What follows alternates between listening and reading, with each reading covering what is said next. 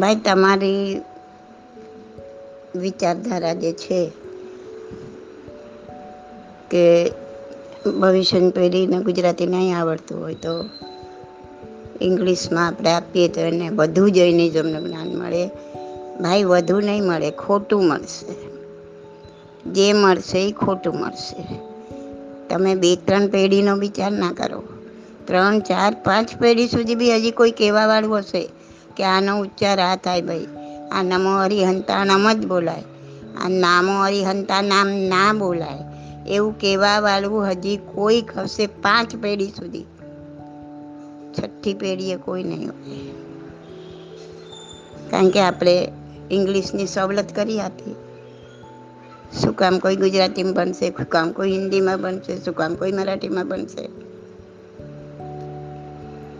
અને ઇંગ્લિશમાં વાંચતા લખતા પોતાને આવડે છે અને ઇંગ્લિશ જ પોતે વાંચે છે. એ તો હવે ગર્વની વાત થઈ ગઈ. પણ એવું ગર્વ કરવા જતા જે છે ને એ પણ ગુમાવી બેસશું. જે છે એ પણ ગુમાવી બેસશું આપણે. ઇંગ્લિશ છોડીને આપણે જાણીતી કોઈ પણ ભાષા લઈએ આપણે. હિન્દી લઈએ કે મરાઠી લઈએ કે સંસ્કૃત લઈએ કે શું કહેવાય, આપણે ગુજરાતી લઈએ?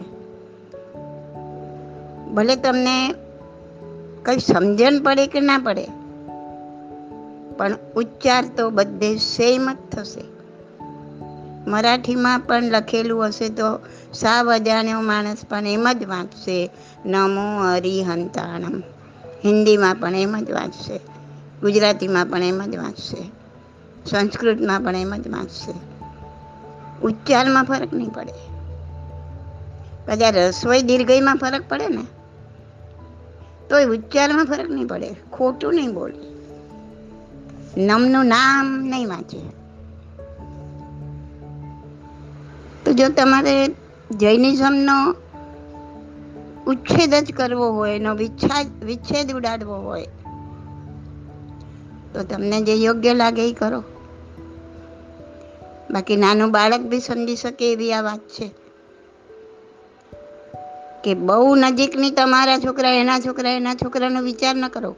એનાથી આગળનો વિચાર કરો.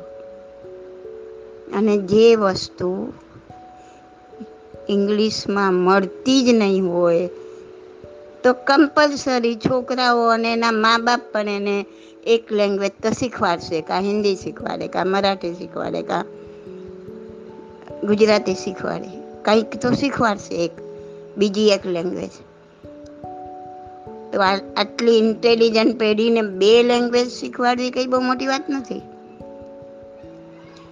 પણ ઇંગ્લિશ સિવાયની હજી એક લેંગ્વેજ શીખશે કે એના મા બાપ એને શીખવાડશે, તો તમારું આ જૈનિઝમનું જ્ઞાન જીવંત રહેશે, નહીં તો મરી જશે. શું લખ્યું હશે ને શું વાંચશે? એમાં અલગ અલગ માન્યતાવાળાના અલગ અલગ ફાંટા પડી જશે. કોઈ કહેશે આમ જ હોય ને કોઈ કહેશે આમ જ હોય. કેમ કે જાણતા નથી સાચું શું છે. ત્યારે ઇંગ્લિશ સિવાયની આપણી જે જાણીતી લેંગ્વેજ છે, મને બોલી બીજી બધી લેંગ ઉર્દુ ઉર્દુ મને નથી આવડતી. પણ આપણી જે જાણીતી આ ચાર પાંચ લેંગ્વેજ છે, એમાં પ્રોનાઉન્સમાં ફરક નહીં પડે. તો જીવંત રહેશે જીવંત રહેશે તો કાંઈક સમજશે. તમારી પાસે એક જ વસ્તુ હોય ને, તો તમે એને સાચવી સાચવીને રાખશો. એક એક જ જોડી ચશ્મા છે ને એકદમ સાચવીને મૂકશો. કારણ કે જરૂર પડે ત્યારે પાછું હાથમાં ના આવે તો. પણ ત્રણ ચાર જોડી હશે ને, વાંધો નહીં, એક ક્યાંક મુકાઈ ગયો તો બીજું લઈ લો, બીજું મુકાઈ ગયું ત્રીજું લઈ લો. જ્યારે તમને ઇંગ્લિશ ઓપ્શન છે જ નહીં તમારી પાસે તો તમે કમ્પલસરી બીજી એક લેંગ્વેજ શીખશો શીખશો ને શીખશો. અને તમારા તમારા જે આ વારસો છે, ધર્મનો મળ્યો છે, શાસ્ત્રનો એ જેવું છે, જેમ છે, એ સ્વરૂપમાં મેળવશો. એટલે બહુ શોર્ટ ટાઈમ વિચાર નહીં કરો લોંગ ટર્મનો વિચાર કરો. અને બધું બદલાતા વાર નહીં થાય. અત્યારનું આપણે ગુજરાતી કેવું થઈ ગયું છે? બોલીએ છીએ ગુજરાતી, પણ અડધા શબ્દો ઇંગ્લિશ જ હોય છે. એનું ગુજરાતી શું છે એ આપણને ગુજરાતીઓને નથી ખબર. તો આ રીતે જીવંત તો રાખો. એ લોકોને એ પણ રિયલાઇઝ કરાવો કે ગૌરવ લેવે, લેવા જેવી ભાષા તો આપણી સંસ્કૃત અને સંસ્કૃતમાંથી ઉતરી આવેલી આ બધી આપણી માતૃભાષા છે. જ્યારે ઇંગ્લિશમાં ગૌરવ લેવા જેવું કાંઈ નથી. કારણ કે એની પાસે પૂરા આલ્ફાબેટ બી નથી. અમુક ઉચ્ચાર માટે કોઈ શબ્દ અક્ષર જ નથી એમની પાસે, કોઈ આલ્ફાબેટ જ નથી. દ દ લખો છે દરવાજાને શું લખશો દ માટે? દ બોલવાનું દ છે. શું લખશો? ડી જ લખશો ને. દ માટે કોઈ વર્ડ નથી. કોઈ આલ્ફાબેટ નથી સોરી આવા વર્ડ શોધી કાઢો તમે. પાંચ વર્ડ તો ચોક્કસ મળી જશે. કે જેના માટે કોઈ આલ્ફાબેટ નથી.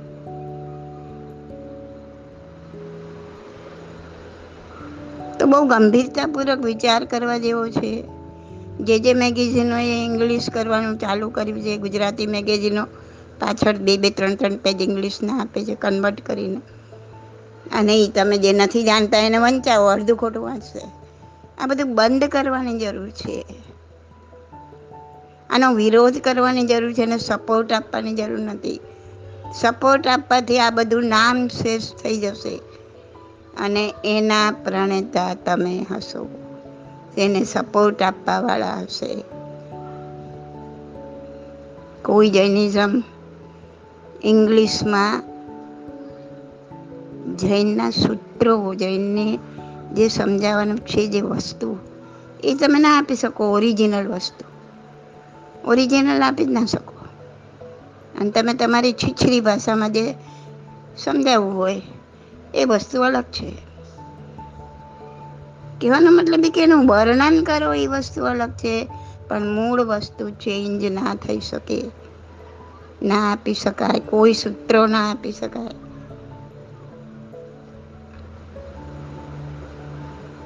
એને તોડી ફોડી નાખ્યું કહેવાય. આ તમારો સવાલ સાંભળીને અંદરથી બોલાઈ જાય છે, એ બોલું છું. બાકી કોઈ ભાષા જોડે મારે વેરઝેર નથી. મેં પોતે ઇંગ્લિશ મીડિયમના ટ્યુશનો કરેલા. At the age of twenty after marriage મેં જુનિયરથી સ્ટાર્ટ કરીને એઇટ નાઇન સ્ટાન્ડર્ડ સુધીના ઇંગ્લિશ મીડિયમના ટ્યુશનો કરેલા પછી છોડી દીધા. એટલે કોઈ ભાષા જોડે મને વેર નથી. કે મને આ ભાષા નથી આવડતી કે નથી ખબર પડતી એટલે હું આવું કહું છું, એવું નથી. આના ડીપમાં જઈને જોયું કે આનું પરિણામ શું આવશે. અને જ્યારે પરિણામ નજર સામે આવ્યું ત્યારે હું ધ્રુજી ગઈ, હલી ગઈ કે આ તો બધું વિનાશ થવા બેઠું છે. જેટલું જલ્દી સમજો એટલું બચશે. નહીં સમજો તો જશે. હાથમાંથી ચાલ્યું જશે. પછી શું કરશે? પછી ભલે ને પાંચ સાત પેઢીના પછીના તમારા વંશજો તમને કહેશે કે અમારા પૂર્વજોને કાંઈ ખબર જ ના પડી કે આવું કરી નાખ્યું. બધું અમારા હાથમાંથી જતું રહ્યું. ત્યારે સાંભળવા વાળા તો તમે હશો નહીં. ને કદાચ તમારો જ જન્મ દસ પેઢી પછી તમારી પેઢીમાં થશે. તો તમને સાચો નોકારે નહીં મળે. જુઓ, વિચાર કરી જુઓ. જેને જેમ ઠીક લાગે એમ કરો. હું એમ નથી કહેતી કે હું કહું છું એ સાચું છે ને તમે માની લો ને આમ જ કરો. પણ શાંતિથી વિચાર કરશો તો બધું સમજાશે. Okay? This audio is by Subodhi Masaliya my contact number is eight eight five zero zero eight eight five six seven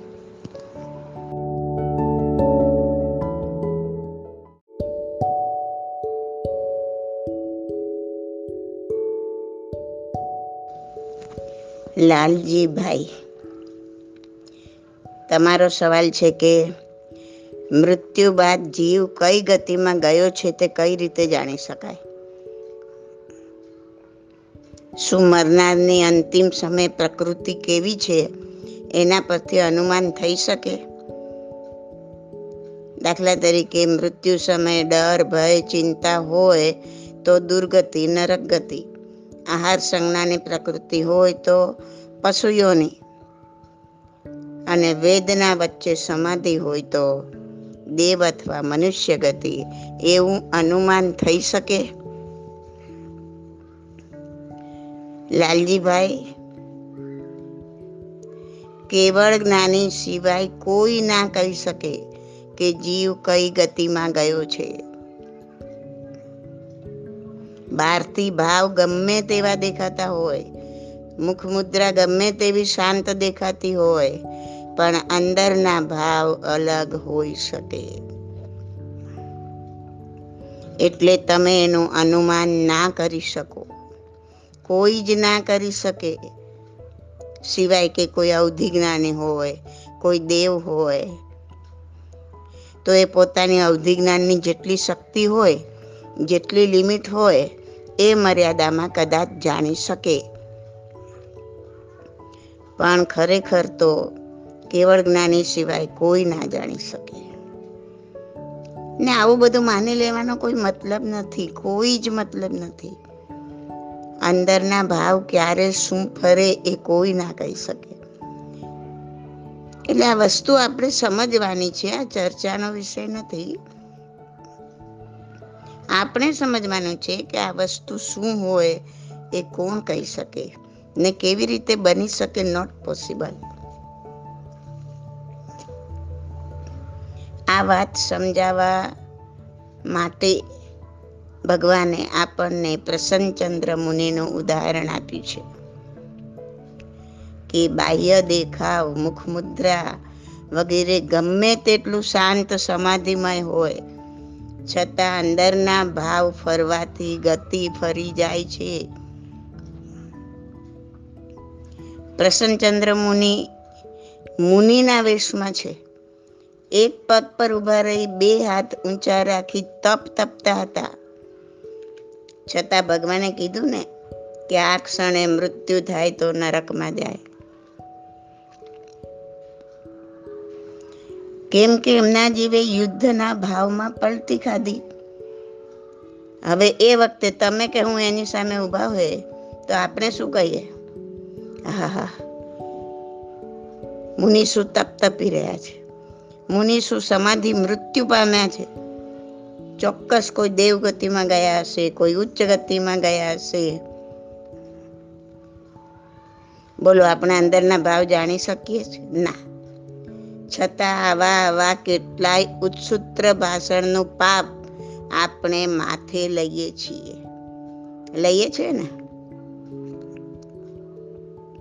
પાછા ક્ષણભરમાં મુનિના ભાવ પલટાઈ ગયા ને મુનિ મોક્ષગામી બન્યા હવે આવા ક્ષણે ક્ષણે પલટાતા ભાવને કેવળ જ્ઞાની સિવાય કોણ પકડી શકે? આપણે પાછમારાના જડ અને વક્ર બુદ્ધિવાળા મરનારના ભાવને ક્યાં જાણી શકવાના છીએ? શું અનુમાન લગાવી શકવાના આપણે? અને આવા અનુમાન લગાવીને ઉત્સૂત્ર ભાષણ કરીને આપણો અનંતો સંસાર જ વધારીએ છીએ કે બીજું કાંઈ?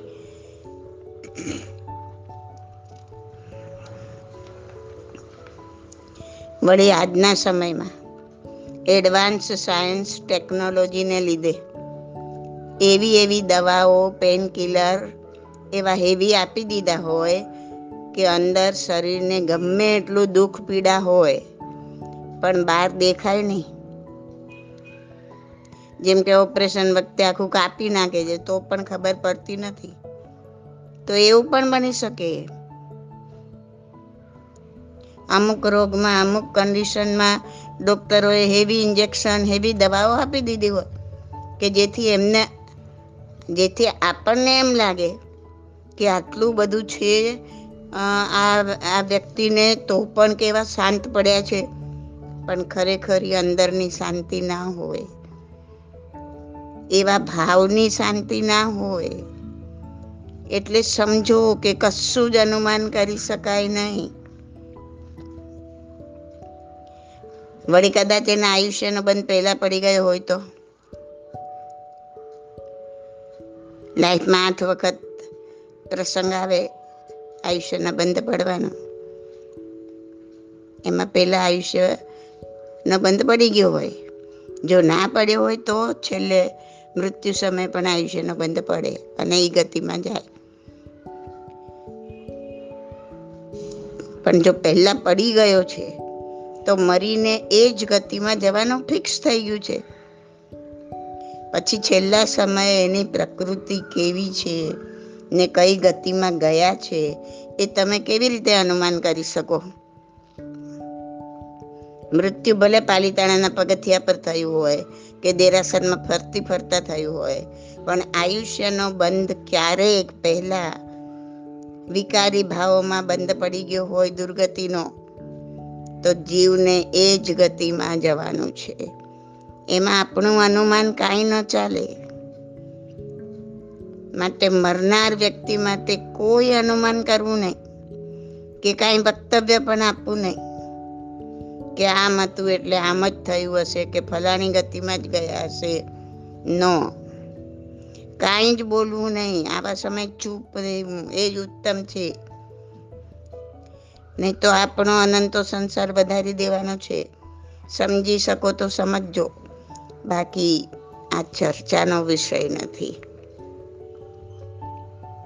આપણા શાસ્ત્રમાં પણ કીધું છે ને કે મોડેથી જીવ જાય તો મનુષ્ય ગતિમાં ગયો હોય, આંખેથી જીવ જાય તો દેવ ગતિમાં ગયો હોય, કમરથી નીચેના ભાગથી ગયો હોય તો નરક ગતિમાં ગયો હોય. પણ કયા ભાગથી જીવ ગયો છે તે કેવી રીતે ખબર પડે? જીવ કઈ આપણને દેખાતો નથી. એટલે આ વાત સો ટકા સાચી કે ચલો આંખેથી જીવ ગયો તો દેવગતિમાં ગયો, પણ આંખેથી ગયો કે ક્યાંથી જીવ ગયો એ આપણે જોઈ શકતા નથી. એ આપણી શક્તિ જ નથી. બરાબર ને? અને હું ફલાણું કરું તો મારી આ ગતિ થાય ને ઢીકણું કરું તો મારી આ ગતિ થાય. એવું બધું વિચારીને કોઈ જ ધર્મ કરવાનો નથી.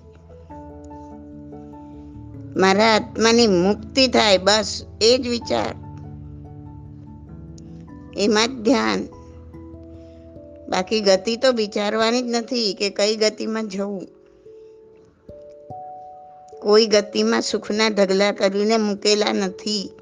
અને પાછું ભ્રમણ કરવાનું તો બાકી જ છે.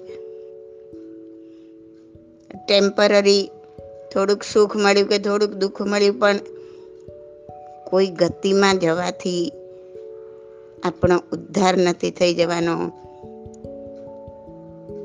આવું બધું વિચારીને કાંઈ મળી નથી જવાનું.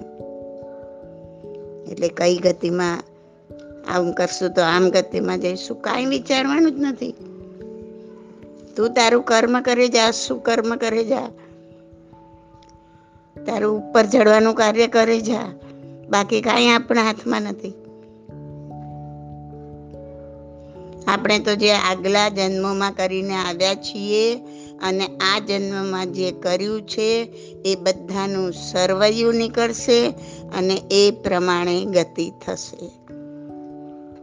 પણ આ સમજણ મળ્યા પછી, આ ધર્મ મળ્યા પછી બારે બાર તપનો સમન્વય કરી, વધુમાં વધુ કર્મને નિર્જરા કરવી, બસ એ જ ધ્યેય હોવો જોઈએ.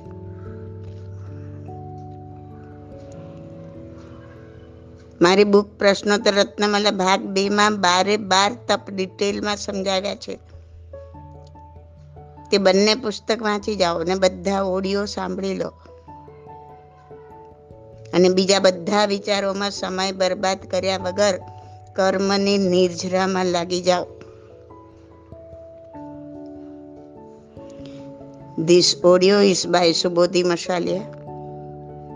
My contact number is 88500 88567.